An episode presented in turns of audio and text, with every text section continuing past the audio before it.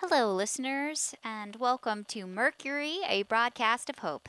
I'm Agnes Drew, and it's day 1230 since we came back on the air. I hope you're all well.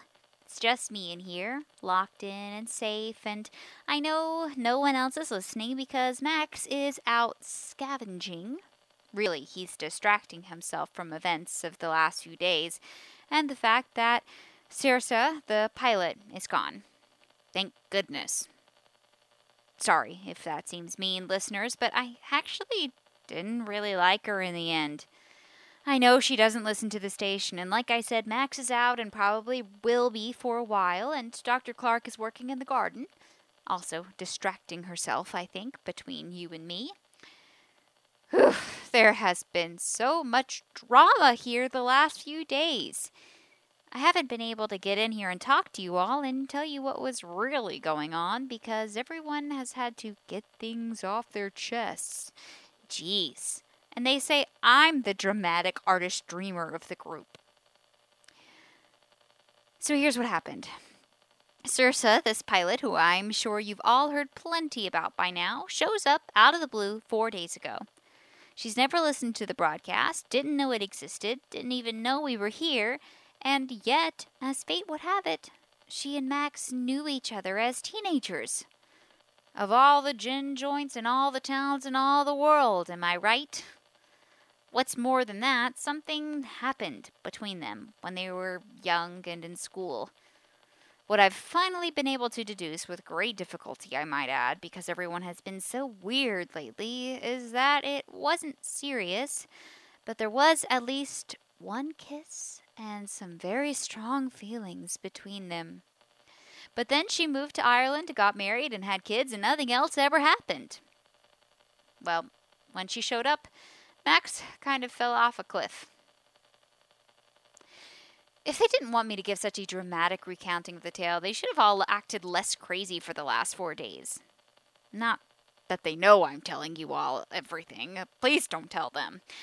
Anyway, he got all spacey and clumsy and odd, and I knew immediately what was going on. I've seen and had enough crushes, listeners. I know what's what in that department. So I just start kind of observing and trying to figure out what level Max is at. Is he Titania, infatuated with Bottom in that silly, overwrought way that doesn't actually mean anything? Is he Heathcliff, moodily brooding for his Catherine, but wholly unsuited to her, if you ask me, and trapped in a doomed kind of love that could never make either of them very happy? Yes, I have strong opinions about Wuthering Heights. And yes, obviously, all of my analogies are going to involve classic literature. It's me, after all. And I couldn't have begun to sort this mess out without their dear, sensible guidance. Or, listeners, is he Elinor Dashwood, secretly and desperately pining for his Edward, his one true love, without whom he shall never, ever truly find happiness? It was a dire mission, and one to which I extended my all. I couldn't exactly read Circe right away, and I can read anything, listeners. She seemed nice and unflawed, and that made me suspicious. Who on this earth is truly unflawed? She and Max started spending lots of time out on walks and talking in the garden, and I started to notice certain things. She had this kind of annoying, tinkly little laugh that just seemed kind of fake. And of course, we all want to help each other as much as possible in our brave new world, lending a hand when need be or giving someone your extra supplies. But she stayed with us for four days and didn't really help out at all. Who does that these days? And then I noticed something else funny. Dr. Clark got very quiet. And I mean, even quieter than usual. And not in her endearing, I'm focusing on science right now, Agnes. We can analyze your dreams later kind of way. No, this was in a sad and almost dejected kind of way. I tried to keep an eye on her while spying on Max and Circe, and it was pretty exhausting. But after three days, things finally really came to a head. Here was the biggest issue, listeners. Circe wasn't bringing out Max's best side. She was bringing out a really annoying, irresponsible side of him, actually. He stopped doing any of his chores, and Dr. Clark and I picked up the slack because that's what families do, but it was really hard. We didn't even talk about it. He just started spending all of his time with her and ignoring everything else. He also just didn't seem like himself, and this is a classic literary red flag, my friends. Not just literary, real life, too. I had two friends growing up, a pair of sisters, whose mother passed away when they were far too young. It was really, really hard for them. Their family of four was like peas in a pod before that. Their mom and dad were best friends and brought out the most loving, kind, and playful sides of each other. And then, after their mom passed, my friends and their father clung so tightly to each other trying to mend their broken hearts enough to still want to live and rebuild life to the point that it was at least tolerable for them. But my friends told me later that even during that dark, dark time of grieving and forcing themselves to get out of bed in the morning, they had the three of them to lean on. They got each other through it. Years later, their father started dating again.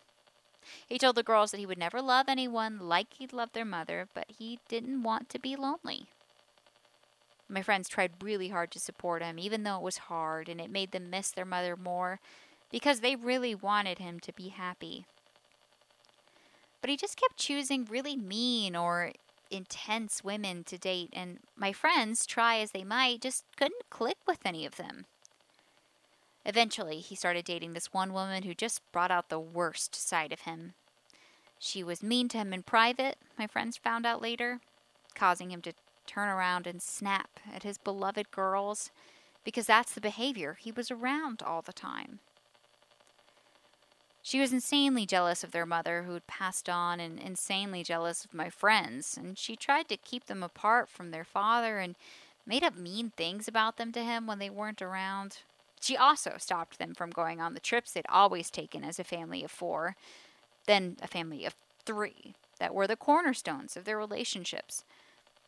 Their time to truly relax and be together as a family, the happiest moments of my friends' lives growing up, and then the time when the three of them got to honor and really be present with their mother and his wife after she'd passed on.